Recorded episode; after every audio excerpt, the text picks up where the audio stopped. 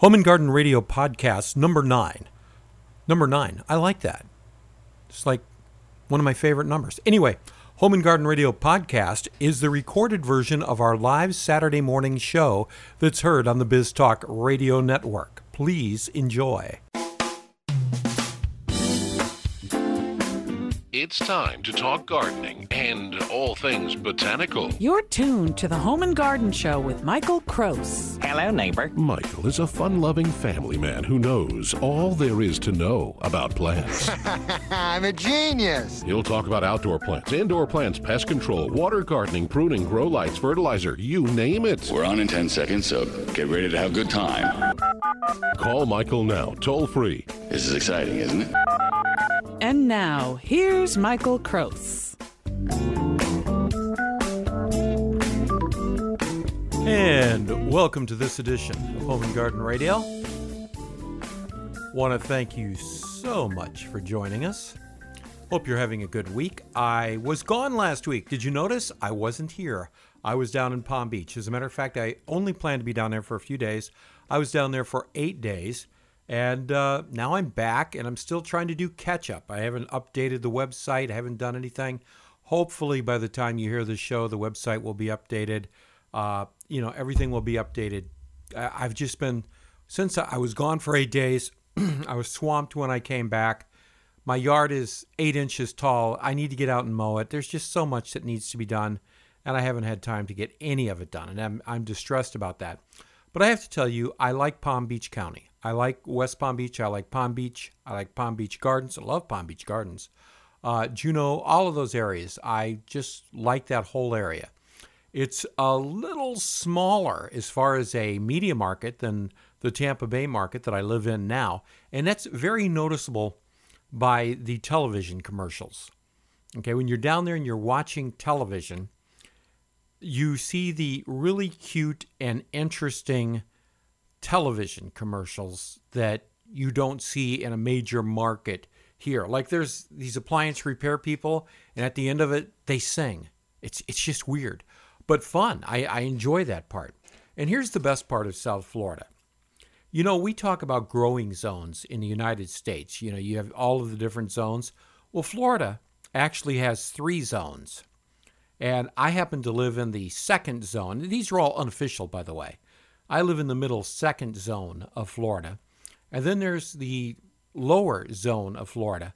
And there are plants that will not grow here that will grow south of here, such as sea grape, such as um, coconut palms, things like that do not grow here, but they grow well in South Florida. And I enjoy spending time in South Florida and seeing all of the tro- you know lush tropical foliage that we don't enjoy here. This is kind of cool.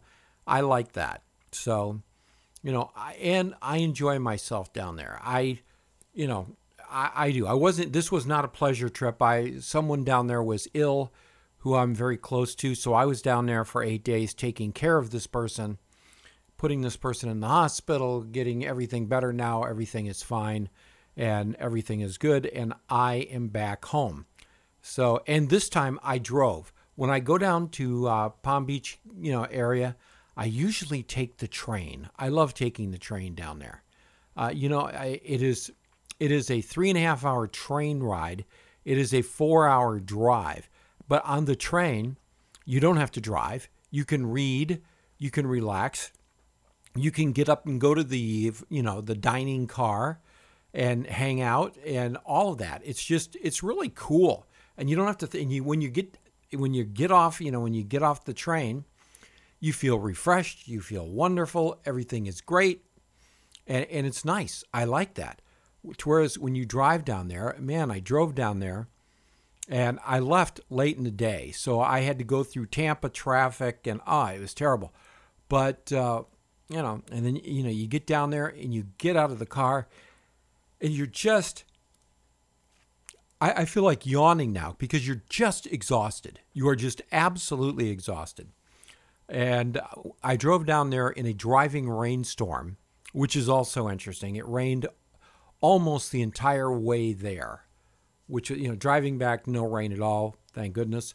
But uh, driving there, entire, you know, just driving rain the whole way. And anybody who's ever made that trip where you go uh, across State Road 60, which it gets two lane for several miles, and uh, you come to a wonderful town in Florida, which I would recommend that everyone visit. It's called Yeehaw Junction. That's right. There is a town in Florida called Yeehaw Junction, and um, not much there. Not much there at all, as a matter of fact. But it's it's there and it's nice, and that's where you get on the Florida Turnpike and head south. And then once you're on the Turnpike, head south. You seem to get. I think it's like 78 miles to uh, the West Palm Beach exits, and you can get off, and there you are. Everything is wonderful. Anyway, enough about that. Um, uh, you know, I you know what I need to do this week, and I'm and I really don't want to deal with it, but I've got to deal with it this week. I got to deal with my trees. Now, I was going to put pictures on the website about the giant branch that fell down in the front yard. I've got the pictures. Again, I wasn't able to put them on the website because I had to leave town. But uh, I have two trees next to the house that need to come down. And this week coming on, I've got to get estimates on removing those trees. Now, I got estimates removing those trees eight years ago, and it was just too expensive then. And I probably should have had it done then because I bet it's going to be a lot more expensive now. Uh, you know, I think then to remove, there's actually three trees. One's a smaller tree, but two large trees. And it was like 4,000 bucks eight years ago to get those all out of there. Well, the trees are just, you know, trees next to a house are never good. They're like clowns, they're never good. If you have a tree next to your house, it's only going to cause you problems.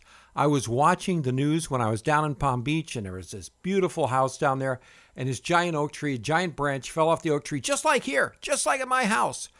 But I was lucky. It landed in the front yard. This guy, not so lucky landed on top of his bedroom. By the way, just missed my bedroom, but it landed on top of his bedroom. It went right, and he wasn't in there, thank God. Uh, went right through the ceiling. Branches down in his bedroom is all over the news there. Yeah, and yeah, you know, trees next to houses bad. I've decided, you know, I'm never going to be a lover of trees. My good friend Stan DeFreitas, who comes on the show once in a while, is a certified arborist. He loves trees. I hate trees. I decided the trees are for the forest, not for your yard. I, you know, I never want another tree. I've got in my front yard, I've got five oak trees, and every one of them should come out. I can't take two of them out because they belong to the city because they're in the area between the sidewalk and the street. But the ones up by my house, I just want to get rid of.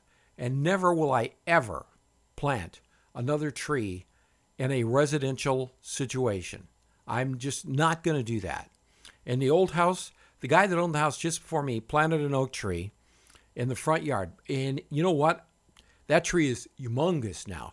And bless his heart, he did it correctly. He planted it out near the road. So it does not overhang the house. But here's what it does overhang. As I take a drink of my of my green tea, which is terrible. Man, I'm drinking this green tea and it is awful. Uh, why do people do this? Why do ah? It's supposed to help. Um, just awful. Got it from Truman. Bad stuff. Ooh, I need some water uh, to wash, wash that down. I'm not going to drink any more green tea. I promise. I think I'd rather have Diet Coke. Where are we at? Oh, what was I saying? I forgot what I was saying. I have totally forgot what I was saying. The green tea just totally stressed me out, and I don't even remember what I was saying. So I'll try and move on then I'm going to hate myself when I listen to this later and realize what I was saying, and it was important to get back to. But we do what we do, is is all I can say. Oh yeah, the tree uh, in my old the old house is not overhanging the house. That's a good thing. What it's overhanging, which is a bad thing, by the way, is the neighbors' cars. Yeah, the neighbors' cars. And the lovely ex Mrs. Krose, who now owns that house, has to deal with that. She has to hire people to come out and trim the bushes, and her next door neighbors hate it because the droppings fall down on their cars and and everything. So, you know, I'm just done with trees. Trees are bad. Trees are just. I'm not a I'm not a tree lover, uh, and uh, You know, you've heard the old saying, when's the best time to plant a tree? 20 years ago, uh, the second best time to plant a tree is now. Yeah, it's great to plant a tree now as long as you plant it out in the woods and not on your property near your house or near your cars because eventually the darn thing's going to fall over or branches are going to fall off of it and you're going to spend all this money maintaining it and it's going to disappoint you. You're going to be unhappy. And, you know, my mom, or I, yeah, my mom made this terrible mistake many years ago at her house in Dunedin. Some guy came through, was planting trees, and he knocked on her door. Mrs. Cross, I would like to plant a tree in your yard. It will only cost you X number of dollars. I forget what it was. He st- he goes, he recommended that she plant the tree right at her lot line between the house, her house and Dot's house, which was next door. Dot thought it was a wonderful idea. My mother thought it was a wonderful idea. They planted this oak tree. Oh my gosh. My mother, as soon as that tree started growing, takes three years for a tree to start growing once it takes off. Tell you what, I'll tell you more about this on the other side. We will continue right here.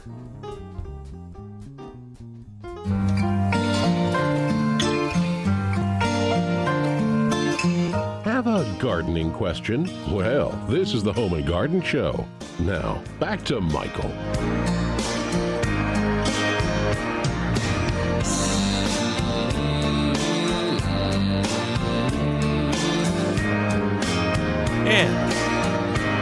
Continue right here on Home and Garden Radio. Hope you're having a great day. Once again, we continue with cool gardening stuff, man. I just love cool gardening stuff.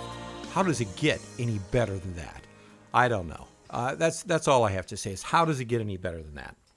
But anyway, uh, what was I saying? Oh, I was telling you about when my mom, the guy came, knocked on the door, wanted to plant a tree between her house and her next door neighbor, Dot. And, you know, she said, yeah, I think she paid like 150 bucks. This guy comes, digs a hole, sticks a tree in the ground. Three years later, the tree takes off. And by the way, this is a rule of thumb. When you plant a tree, when, and I'm hoping that you don't, uh, unless you're going to plant it very far away from the house. But when you plant a tree, I'm becoming the anti-tree gardening guy. That's what I'm, I'm becoming. I am Mr. Anti-Tree. Maybe we'll change the name of the show to the Home and Garden Anti-Tree Show. That's it. I don't know. But anyway, when you plant a tree, it sits there for three years and then it takes off. And there's a lot of reasons for this because the thing, when you plant a tree, the roots have to establish, and most of the roots that have to establish that really make a tree grow very, very well are the finite feeder roots, which actually work their way up to the top six inches of the soil. And as soon as that happens, and all of the natural nutrients start working their way into the soil, then the tree takes off and everything is wonderful and it just grows like crazy. Well, that's what happened with mom. She planted the tree right between her and Dot's house. And three years later, it just took off. And I mean, it grew and it grew and it grew and it grew and it grew. And what she didn't realize that what was happening there is where the guy planted the tree was approximately three feet away from her sewer line. So that was problem number one because the roots started going into the sewer line. And in those days, the sewer lines were made out of cast iron.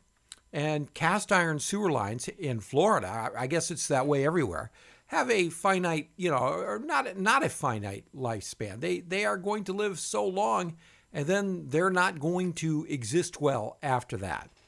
So one of the things that she f- kept having to do was she kept having to uh, she kept having to have the sewer lines, you know, the roto rooter guy come over and uh, do the sewer lines. And, you know, that became a problem. Uh, and it, it, was very expensive because it was like 350 bucks for the guy to run the thing through and thing that down. Well, we, you know, I came over, we figured out that the problem was the tree. I said, Mom, you got to get rid of the tree.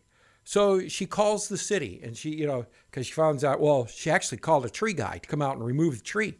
Tree guy says, got to get a permit. And the city that she lived in was real sticky about that. So the city sent somebody out there. And I wasn't there when that guy came, but he said, oh, no, that tree's healthy. That tree's staying. It's not going anywhere. And I'm going to tell you, droppings were coming off of that tree, getting all over my mom's roof. and Dot's roof. And Dot was then mad at my mom because she planted the tree, even though Dot wanted her to plant the tree. You see, trees tear people apart, trees ruin relationships, not to mention roofs and front yards. So, this tree is just being absolutely awful to my mom. It was just absolutely terrible. Okay? So, uh, that's what, you know, that was just a terrible, terrible thing. Well, life went on and death went on. Dot passed away, tree's still there. My mom passed away, tree's still there. My brother bought the house, tree was still there. My brother said, That tree's got to go. Now, there was a tree out in the front circle of my mother's house that was also planted at the same time, but it was away from the house. But it had grown also to be quite large. Well, my brother said the tree in front's got to go because it was just dropping stuff all over the driveway and all over the cars. And, you know, there was a circular drive out there. The grass underneath wouldn't grow. I mean, it was just a mess.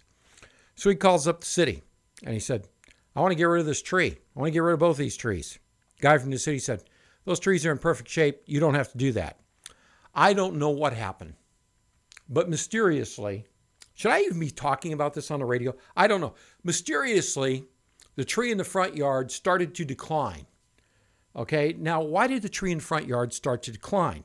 Well, because some large, large pest, I think it was Black and Decker drill, uh, bored into it, and the sap started running out of it, and the tree started to decline. And my brother got a permit to. I'm he. I don't know who drilled holes. I think it was a. I don't know. Uh, my brother got a permit to take the tree down. And when my brother got the permit to take that tree down, guess what he did? He took down both trees. Nobody noticed. He got away with it. And that was just the, you know, that was great. It was the end of the story, and life was good. So trees near houses are bad. Trees near houses are very, very bad. Remember that. That is something that I try to live by every day. Now, if you have trees, which we do, you have to take care of these trees. Now, you know, I want to get rid of these trees. By the way, my son Zach, who is producing the show, he's on the other side of the double bulletproof glass again this week. Um, my son wants us to hire a tree service that he saw about five years ago in the neighborhood.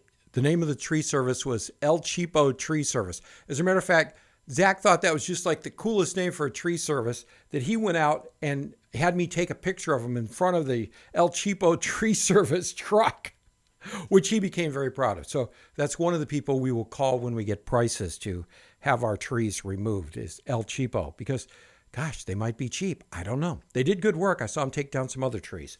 So that that part was good. But if you're going to have trees, you need to take care of them. And this is the time of year as we are now getting towards the end of spring and heading towards summer. If you haven't done it, you need to fertilize your trees. But you're saying, but Michael, how do you fertilize trees? That's another question that's asked. Uh, and one of those questions are deep root fertilization. Is that a good idea? That's where you go out and you drill holes in the drip line area all around the tree. And by the way, years ago, I used to make a lot of money doing this. That was the way that you did it many, many years ago. I had this big auger, it would drill holes down, and you'd put fertilizer in the holes and cover them. You charge people a lot of money. And then it got to where it was really hard to run that auger through the roots. So we got a high pressured hose and we in a, in a steel rod and we would just shoot water down there and run that down about 18 inches and then pull it out and you know go all the way around the tree and do that. And then we would fill it all up with fertilizer and cover it up and we used to make a lot of money. And it just seemed to make a lot of sense. Well don't do that because it was right after that that texas a&m university came out with this wonderful research study and it was the first really intense research study that was done on trees in over 100 years.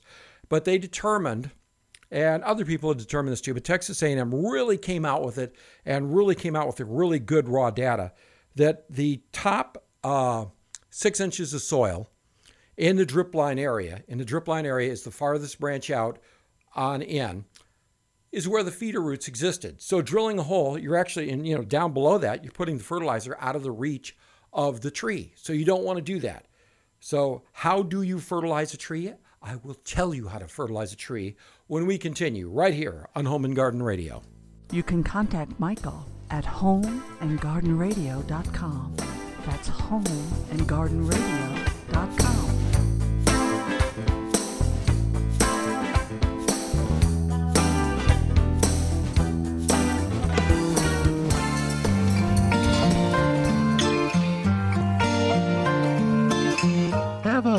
gardening question? Well, this is the Home and Garden Show. Now, back to Michael. And we continue once again. What was it I was going to start this off with now? Oh, fertilizing. How do we fertilize trees? I told you about the deep root fertilization, how it's not really an effective way to fertilize because you're going down below the feeder roots, which are at the top six inches of the soil. So, what do we want to do now? We want to actually what do what we call top dress. In other words, we want to spread the fertilizer in the area where most of the feeder roots are. And this is new information. Most of the feeder roots are at the end of the drop line and then back in approximately 30% towards the trunk. Never put fertilizer next to the trunk. It is a waste of time and there's a good chance you can burn the trunk. So you want to go out to the farthest branch and you want to start the fertilizer there and you want to go back towards the tree by 25 to 30% and then you want to go out past the uh, feeder roots or I mean sorry past the drip line past that farthest branch by about four feet.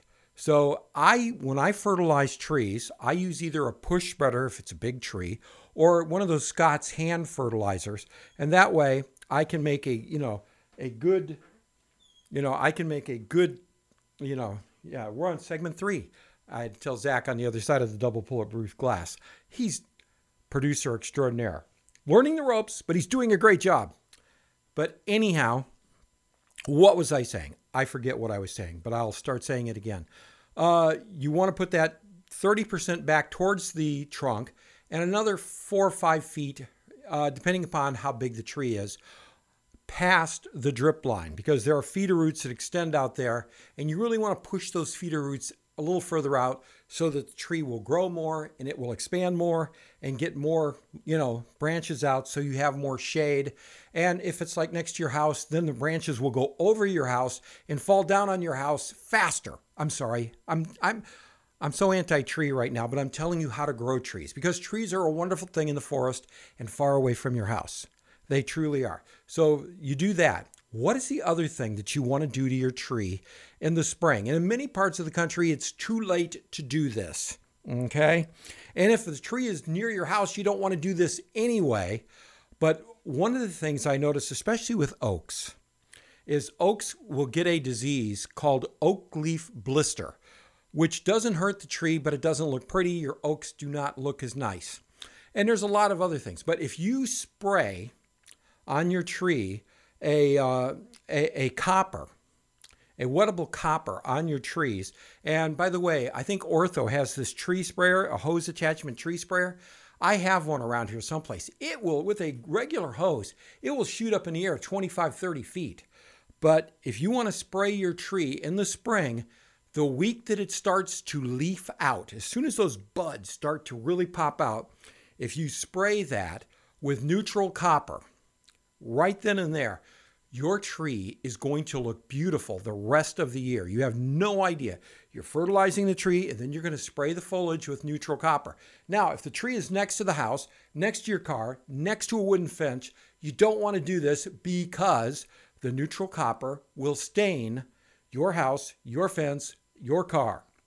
But if it's out away from everything, that neutral copper trick works wonderfully, and I highly advise you to try doing that. I think you will be very happy with the results of, of doing just that. So look at that, and you know, might be something you might want to think about doing. Other than that, you know, pruning out all the dead wood is a very nice thing to do. I like to do that in the fall, but if you haven't done it, now is the time to do it because once the tree starts growing, if there's dead wood in there, that dead wood is going to push down and it's going to fall down and it's going to land on your car. And it's going to be like that insurance ad where the tree branch comes down and crushes the car. Trees are evil. Um, so if you have dead wood, you really want to cut that out now. And you're probably going to want to have a certified arborist do it, be, you know, and one that is licensed and insured, especially the insured part, because terribly bad things can happen if they mess up uh, and they don't have insurance. Guess whose insurance they use? They use your homeowner's insurance. And, you know, once again, bad things happen. So we don't want bad things to happen. We want good things to happen because that's just kind of people we are. So those are the things to do to your trees. Now, whilst we're fertilizing the tree, and by the way, the question is, what do I fertilize trees with? If I can get my hands on it, I fertilize oaks and all of the green trees with a good 10 10 10 or an 888 fertilizer. And follow the label directions as to how much fertilizer you use. And all it has to do with the width of the of the trunk and uh, just follow that and do that. I only fertilize my trees once a year. My good friend Stan DeFreitas likes to fertilize his trees in the spring, and he likes to fertilize them in the fall. I that probably works just well. I only do it in the spring. So, but you can do both, especially if you're using that top dressing method that I was talking about. It'll be very effective. But whilst you're doing that fertilization for the spring, it is an excellent time to take the leftover fertilizer and fertilize all your shrubs at the same time. You know, you're doing all your fertilizer right then. You got to water everything in. Now's the time to combine all of that if you haven't done it. Fertilizing the shrubs is very important because you, and you do it the same way. You know, you don't dig holes. You just, I take that, I fertilize my shrubs with the Scott's little green hand spreader. And I just fertilize right over the top of them. Uh, you know, don't put piles of fertilizer near the trunk of your shrubs. You will kill your shrubs if you do that. And the other thing that I don't do, but a friend of mine, uh, well, Stan, what he does is, and you have to be very careful when you're doing this, when the shrubs are starting to bud out at the same time, he sprays the shrubs with neutral copper also. And the shrubs look better. I don't do that because I'm afraid of staining the house. You got to be very, very careful when you do that. So I don't recommend it, but Stan does it, and Stan's done it for the last 40 years and he's successful at it. I'm not, uh, I had one technician who sprayed iron next to a house and I don't know what he was thinking. You know, I, he just, he got iron all over the side of the house and I wound up painting the house. And painting a house is not cheap. And, you know, I didn't paint the house. I hired a painter to paint the house. I think we got, when he did the fertilizer and put the iron down, I think at the time we got paid $60 for that, and I paid $700 to have the house painted. So, you know, uh, I'm very careful about anything that I spray next to a house. You have to be very, very careful about that. But Stan puts the neutral copper on the shrubs all around the house, and he's just very careful and he's never had a problem. Good for Stan, not for me, because, you know, I'd botch it. I just know it. I just feel as though I would botch it. So those are the things that we want to do in the spring. Also, in the spring, if you haven't fertilized the yard, now's the time to fertilize the yard. Now is also the time, if you haven't done it, to put that pre emergent uh, herbicide down. And I recommend that you buy a fertilizer that has that in it. So you're doing everything in one fell swoop. You're going to keep your crabgrass out. Uh, you're going to keep all of these, you know, annual weeds out. It's going to be a good thing. And Scott's has some. Uh, any fertilizer that is manufactured in your area, just look for a good crabgrass preventer or a good pre emergent herbicide in the fertilizer and put that down now and follow the label instructions when you do it. And everything will be, you know, fine and dandy and wonderful, great and swell. That, you know, that should work fine. Now, uh, we're going to start talking here in just a second about something that is happening everywhere bugs. I'm telling you, this year, what a weird winter. We had like the coldest winter that we've had in forever. We've had tornadoes, we've had all these storms, we've had massive amounts of rain.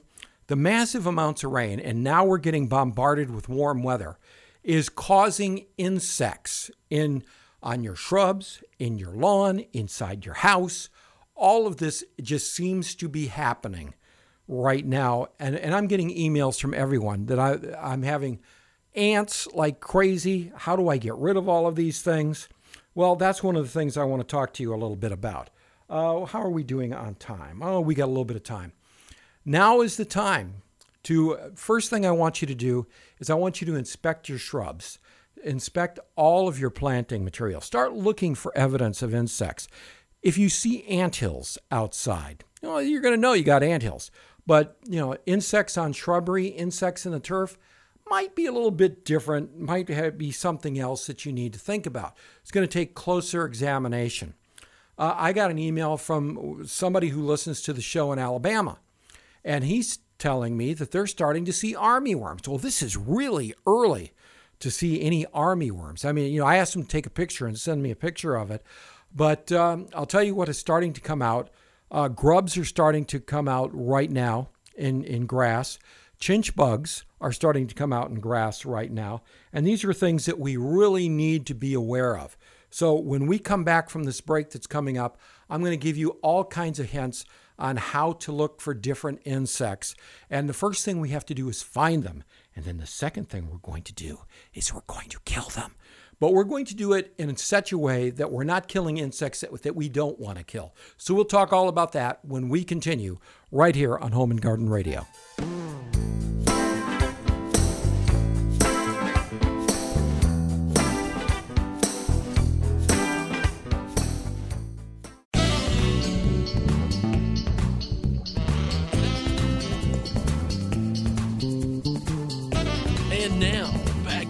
Michael. Do you have German cockroaches in your house?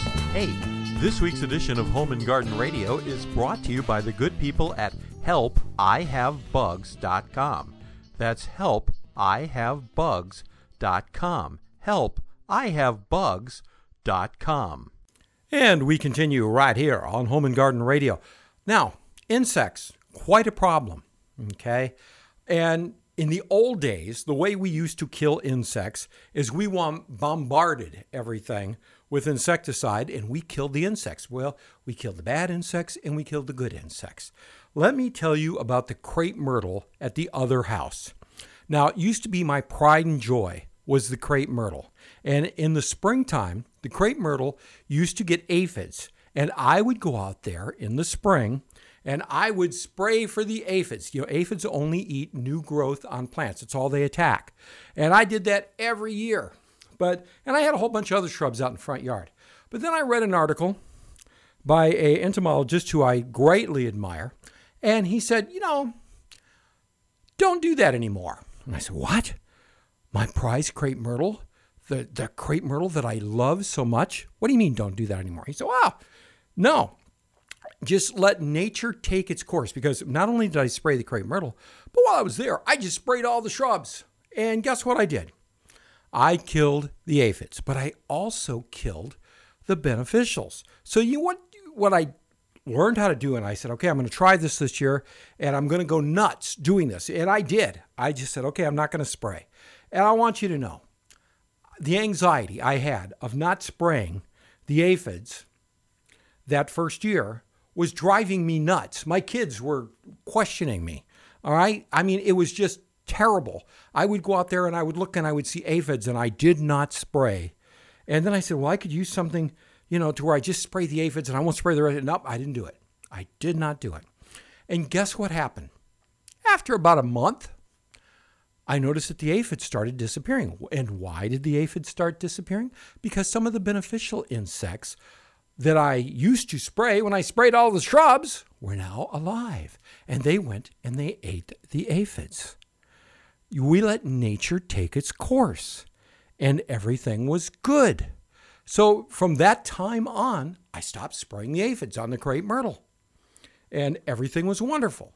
Now, am I telling you not to spray your aphids? No, I'm not.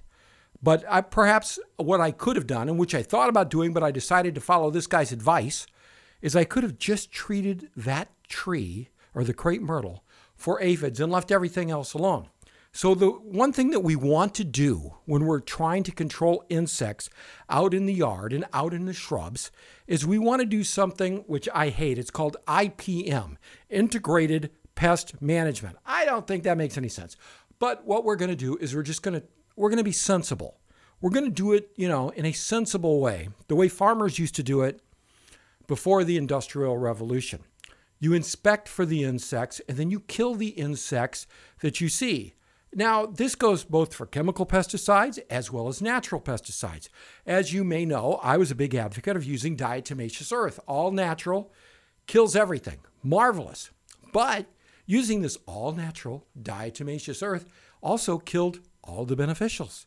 So we weren't targeting. So I would rather target now, another solution for that crepe myrtle that had the aphids is I could have used a product to treat the aphids and just done that and left all the beneficials on the other plants to thrive. And, you know, that would have been just fine. So, what we want to do is the first thing that we want to do is we want to inspect all of the plants. And once we inspect those plants and we find that there is a pest, wherever that is, then we treat the area where the pests are with an appropriate pesticide. Now, what is an appropriate pesticide? A, a, pest, and as far as I'm concerned, an appropriate pesticide is one that has an EPA label. Now, it could be a chemical pesticide. And by the way, the chemical pesticides that are on the market today have all been approved by the EPA. They have that EPA label.